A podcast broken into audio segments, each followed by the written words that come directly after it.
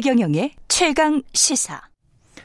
네, 러시아가 우크라이나를 침공한 지 벌써 일주일이 지났습니다. 전쟁이 장기화될 우려도 있다. 이런 분석이 나오고 있는데요. 걱정이 많이 됩니다. 관련해서 정의당 김종대 전 의원님 연결돼 있습니다. 안녕하세요. 네, 안녕하세요. 예, 오늘은 뭐 군사 전문가로서 네. 예, 전화 연결드렸습니다. 지금 러시아군이 우크라이나 제2도시 하르키우 대규모 공습 강행하고 도시에 진입했다. 이 상황 네. 어떻게 보시고 계시나요? 예, 말씀하신 대로 제2도시뿐만이 아니라 그 음. 그 수도라고 할 수 있는 키우. 예. 이제 거기도 그 거의 포위 작전으로 지금 들어가고 있기 때문에. 그렇죠. 예, 제가 보기에는 이제 두 가지 단계로 예상이 되는데, 예. 어, 우선은 수도에 대해서는 봉쇄 작전을 먼저 하고, 아. 그 다음에 시가전에 진입하지 않을까. 그러니까 지금 그 러시아군으로선 최대 난제가 음. 이렇게 도시 외곽에 주둔하는 것보다는 시가지 전투가 가장 그 난제 중에 난제거든요. 아. 그리고 아주 지루하고 또 사상자가 많이 나오고 예. 또 장기간에 걸쳐서 이루어지는 음. 이 시가지 전투를 과연 감행할 것이냐. 예. 이 부분에 대해서는 러시아도 단단한 각오가 없으면은 쉽사리 할 수 없는 일입니다. 그래서 예. 어, 지금은 일단은 앞으로 다가올 대규모 전투에 대한 어떤 조정기 내지는 준비기에 해당된다고 말씀드릴 수 있겠습니다. 조정기 준비기에 해당된다. 시가전으로 들어가면 러시아군의 희생이 더 많아질 수가 있기 때문에 러시아의 입장에서는 그러면 근데 이제 지금 뭐 이상한 무기들 저 금지된 무기들까지 쓰고 있는 것 아니냐 이런 보도들이 나오고 있지 않습니까? 네. 예. 그게 근데 민간인 학살로까지 이어질 수 있는 것 같고 러시아가 더 그런 어떤 잔인한 전쟁 범죄와 가까운 일들을 벌일 가능성이 있나요? 전쟁이 이렇게 자기들 원하는 대로 잘 안 되면? 글쎄 뭐 2008년에 조지아 침공할 때도 예. 러시아군이 희생을 무릅쓰고 어 그런 어떤 전쟁을 했었고 예. 어 이후에는 비교적 쉽게 크림반도나 뭐 러시아 동부 우크라이나 동부에서 전투를 했습니다만은 음. 어 저는 충분히 그럴 가능성이 있다고 봅니다. 그래요. 예. 예 그런데 지금 사실 그 전쟁 양상이랄까 이 음. 러시아군의 행태를 보면 이해가 안 가는 것이 예. 굉장히 그 첨단 무기, 첨단 기술에 의한 어 좀 피해를 줄이고 정밀하게 할 수 있는 전쟁은 거의 못하고 예. 가장 희생자가 많고 소모가 많이 되는 재래식 음. 전쟁을 하고 있단 말입니다. 예. 거기에다가 그 방금 말씀하신 어, 집속탄, 그 음. 확산탄이라고도 하고 예. 또 열압력탄, 뭐 진공탄이라고 하는 이런 무기가 동원되는 것은 예. 이 어떤 정밀 타격 유도 미사일로 할 수 있는 거를 어 대량 살상의 무기를 사용해서 하고 있단 말이죠. 예. 예, 이런 양상들을 보면 얼마나 준비 안 된 상황에서 음. 어떤 그 어, 조급하고 또 즉흥적이고 음. 어, 그러면서도 어떤 그 통제 안 되는 전쟁을 자기도 모르게 러시아군도 끌려 들어가고 있는 것 아닌가 이런 의심을 어, 거둘 수가 없네요. 그 우크라이나가 사람들이 그 18살에서 60세까지 그 총을 들 수 있는 사람들은 들어라라고 해서 국회의원들도 한 100여 명 정도 총을 들고 있고 그렇게 되면 이게 군대에 대한 공격인지 군사기지에 대한 공격인지 민간인들에 대한 공격인지도 지금 경계가 뭐 허물어졌다고 봐야 되지 않을까요? 이렇게 그러니까 되면 그러니까 전쟁이라 그러면 음. 원래 그 민간인을 그 살상해가지고는 사실은 공포 효과는 있겠지만 전쟁의 양상을 못 바꾸거든요. 그렇죠. 상대방의 전략의 중심, 즉, 어, 전쟁 지휘 지도부나 군대를 타격해서 일단 무력화하는 것이 원칙인데, 예. 이번의 경우에는 좀 기이한 양상이 나타나는 게, 음. 어, 중심이 러시아 국민이 돼버렸습니다. 그랬죠. 그러니까 예. 지금 러시아 전쟁 지도부나 군대의 역할보다는 음. 말 그대로 그 맨주먹으로 일어서는 그렇죠. 어떤 러시아 국민 자체가 중심이 돼 버려 가지고 우크라이나 국민 우크라이나 예, 아, 예. 제, 죄송합니다. 예. 우크라이나 국민이 중심이 돼 버려서 음. 이럴 경우에 이제 완전히 그 어, 러시아 군대가 어, 저기, 어떻게 이걸 통제하고 제압할지를 몰라서 그렇죠. 허둥대거나 허우적거리는 예. 이런 양상의 전쟁이 돼버렸어요.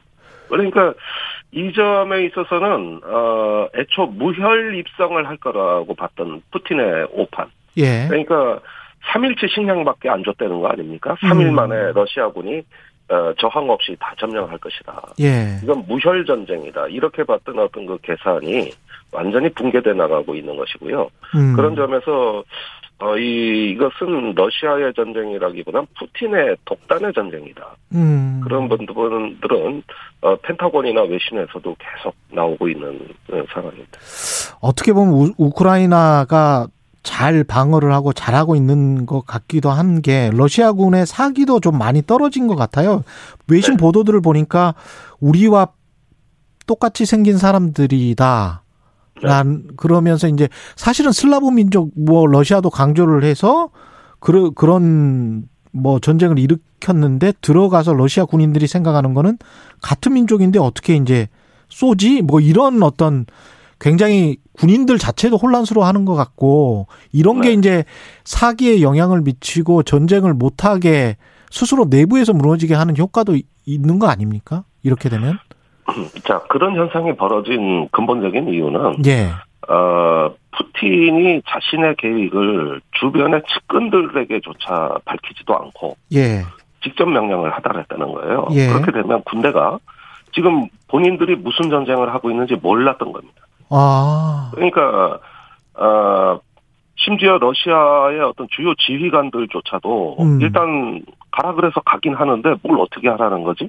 몰랐다는 거예요. 예. 그러니까 어, 전쟁의 목적, 계획, 향후의 어떤 그 저 전쟁 이후까지 고려한 예. 어떤 그 머릿속에서의 작전의 구상이 없는 가운데서 어. 일단 들어오고 뭐부터 본 거거든요. 그렇죠. 그렇게 되니까 어떻게 될까요? 준비가 부족하겠죠. 예. 어 식량, 연료, 그다음에 예비 부품이 공급이 안 되고 병참 예. 예. 이게 전혀 물류가 어, 공급이 안 되고 음. 그 소규모 대대 연대 단위의 어떤 전투 부대만 어, 준비 없이 투입이 되다 보니까 예. 나중에 포로로 잡힌 러시아 군이 훈련하는 줄 알았다. 또 식량이 사흘치밖에 없었다.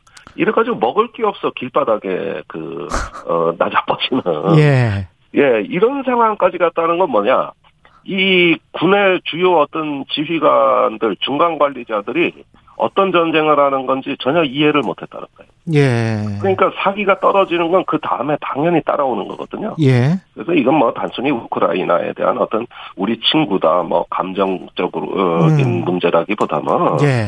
애시당초 푸틴이 자기 측근 장군들에게조차도 전쟁 계획을 설명하지 않고 독단으로 밀어붙이는 결과 전체 집단이 이해를 하지 못하는 음. 말하자면 목적 없는 군대로 이것이 전쟁이 시작이 됐다는 것이죠. 예. 그 서방의 대응은 어떻게 평가를 하세요? 일단 경제 제재는 뭐 아주 세게 하고 있는데 예. 그러니까 푸틴의 또 다른 오산이 여기서 나타나는 건데 예. 그 유럽을 비롯한 그 서방 국가들이 이렇게 신속하게 단결돼서 어, 러시아를 규탄 제재하고 음. 우크라이나를 지원했다. 이 부분은 푸틴이 예상을 못했던 부분입니다. 예. 사실 대표적으로 독일인데 독일은 원래 국방 예산을 안 늘리고 좀 나토에서도 따로 노는 경향이 있었는데 이번에 네. 국방 예산 대폭 늘리겠다 그러고 무기까지 우크라이나에 공급하고 있단 말이죠. 그렇죠. 또 유럽연합 전체가 아그 러시아 항공기의 유럽 비행을 금지시켰다. 음. 그 다음에 스팅어 대공 미사일과 자블린 대전차 미사일을 유럽에서 그, 저, 우크라이나로 지원하고 심지어 핀란드까지도 예. 이런 중립지대에 있는 나토 국가가 아닌 핀란드 국가까지도 우크라이나 지원을 하고 나섰다. 음. 이거 예상했을까요? 저는 오히려 반대로 예상했을 거라고 봐요. 예. 특히는, 어, 결국 나토 동맹국도 아닌 우크라이나에 개입 못할 것이다. 이렇게 안해하게 예상하고 쳐들어간 건데 예. 막상 가보니까 오히려 고립되는 건 러시아더라는 거죠. 음. 근데 이제 그 실제로 군대 나토군이랄지 미군이 개입을 하지 않으면 이게 활용 면에서는 뒤질 수밖에 없는 거는 사실이지 않습니까? 우크라이나가? 예, 지금도 사실은 그렇습니다. 예. 아무리 개입을 한다 하더라도 음. 지금 러시아의 허를 찔렀기 때문에 그 이렇게 에, 교착 상태가 된 것이지. 그렇죠. 사실은 제대로 개입했더라면 음. 그렇다면 우크라이나의 어떤 저항이 그렇게 효과적이지 못했을 것이다. 전 음. 그렇게 보거든요. 예. 어, 그럼에도 불구하고, 어, 서방 사회가 사실은 굉장히 단결되고, 러시아에 대한 경제 제재가 이제 가해지니까, 음. 사실은 군사력만으로 우크라이나를 제압하기에도, 어, 러시아 역시 상당한 걸림돌이 생긴 상황입니다. 예. 그런데, 사흘 전에 푸틴이, 음. 그, 저, 러시아 핵 경계 태세, 준비 태세를 강화하라고 지시했죠. 예.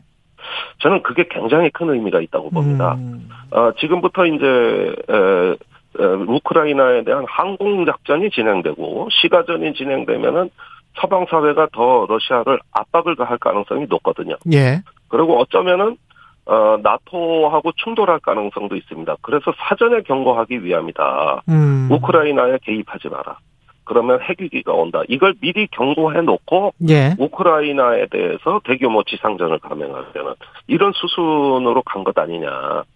그 아. 핵전쟁 자체가 목적이 아니라 예. 어, 나토의 개입을 여기서 막겠다는 의도처럼 보여진다는 것이죠. 대규모 지상전과 그 다음에 공군이 별로 그 러시아 공군이 그 그쪽 상공에서 잘 활동을 안 하고 있는 것도 좀 이상하다라는 보도들이 있는데 그건 어떻게 보세요? 그러니까 어, 푸틴이 이제 전쟁의 상식을 뒤집어 본 건데요. 예. 그 1991년에 걸프 전쟁이 있었지 않습니까? 예. 그때 미군이 43일간 전쟁 중에 39일이 항공전입니다. 예. 그래서 먼저 현대전은 항공으로 그렇죠. 적을 제압해 놓고 지상전은 맨 나중에 들어가는 거거든요. 그랬었죠. 근데 이번에 어떻습니까? 러시아가 지상전을 하고 항공전을 안 했어요. 음. 그러니까 러시아의 첨단 전투기, 헬리콥터, 드론 음. 이런 전력을 활용 안 했던 것이죠. 왜 그러는 거죠? 러시아는? 아니 이제 무혈 입상할 거라고 봤어요. 아 처음부터. 예. 그런데 그 예상외로 저항이 있고 그런데 음. 오히려 드론을 활용하는 것은 러시아군이 아니라 우크라이나군. 그러 그랬습니다. 예, 이런 것만 보더라도 지금까지 그 러시아가 준비해온 첨단 기술과 새로운 현대전의 전투 교리, 그 러시아 군대는 절대 삼류 군대가 아닙니다. 음. 거기에도 심오한 군사 이론과 첨단 기술, 위성 감시, 정찰, 그 정찰 복합 네트워크 다 준비돼 있어요. 예. 못 써먹은 거거든요. 네. 예, 이런 점에서는 현대전의 어떤 상식을 따르지 않은 그 어, 현대전을 하지 않고 재래식 전쟁을 함으로써 음. 어, 이, 이 91년 걸프전에서 미군보다는 이라크군을 닮아 있다는 것이죠. 아, 오히려. 예, 그다음에 전투 행렬이 뭐 장갑차, 전차, 보급 차량 해가지고 60km 가까이 쭉 늘어서서 이제 오고 있는데, 음. 그게 91년 걸프전에서 이라크군이 죽음의 고속도로에서 그 10만 명이 사망한 그 행렬하고 비슷한 거 아닙니까? 그렇죠. 다 노출이 돼 버리는데. 예. 그렇습니다. 보호도 못 받고. 예.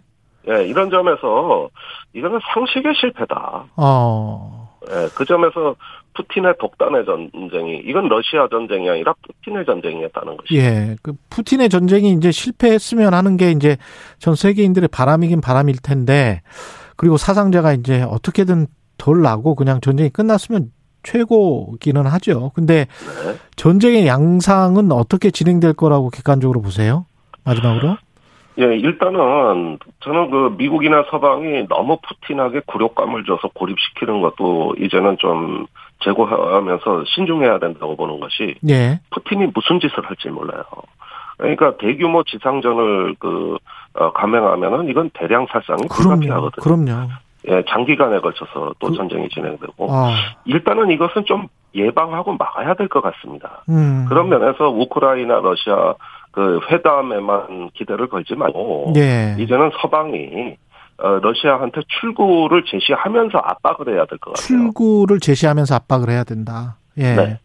네. 그런 점에서 어, 강원 양면에 어떤 대책이 있어야지 음. 어, 푸틴이 지금 실패했다고 해서 이제 너무 얕보고 또 깔보면서 이렇게 압박을 하게 되면 더 위험해질 수도 있으니까 그렇죠. 문제는 대규모 지상전 시가전만큼은 막아보자 음. 이런 면에서 서방의 개입이 필요한 시, 간이라고 생각합니다. 알겠습니다. 마이너스 원님도 어, 러시아 제재를 더 이상 압박하는 것도 좋지 않다고 봅니다. 비슷한 의견이시고 송대현님 푸틴이 그렇게 허술한 사람이 아닐 거라는 걱정도 드네요. 고명성님, 베트남전 청룡부대 분대장으로 있던 50여 년 전 기억이 새삼 떠오릅니다. 아유, 어르신이군요. 예. 어떤 경우에도 전쟁은 절대 안 됩니다. 이런 말씀 하셨습니다. 예, 오늘 군사 전문가로서 또 정의당 김종대 전 의원님 전화로 연결해 봤습니다. 고맙습니다. 예, 감사합니다. 예, KBS 일라디오 최경영의 최강시사 듣고 계신 지금 시각은 8시 45분입니다.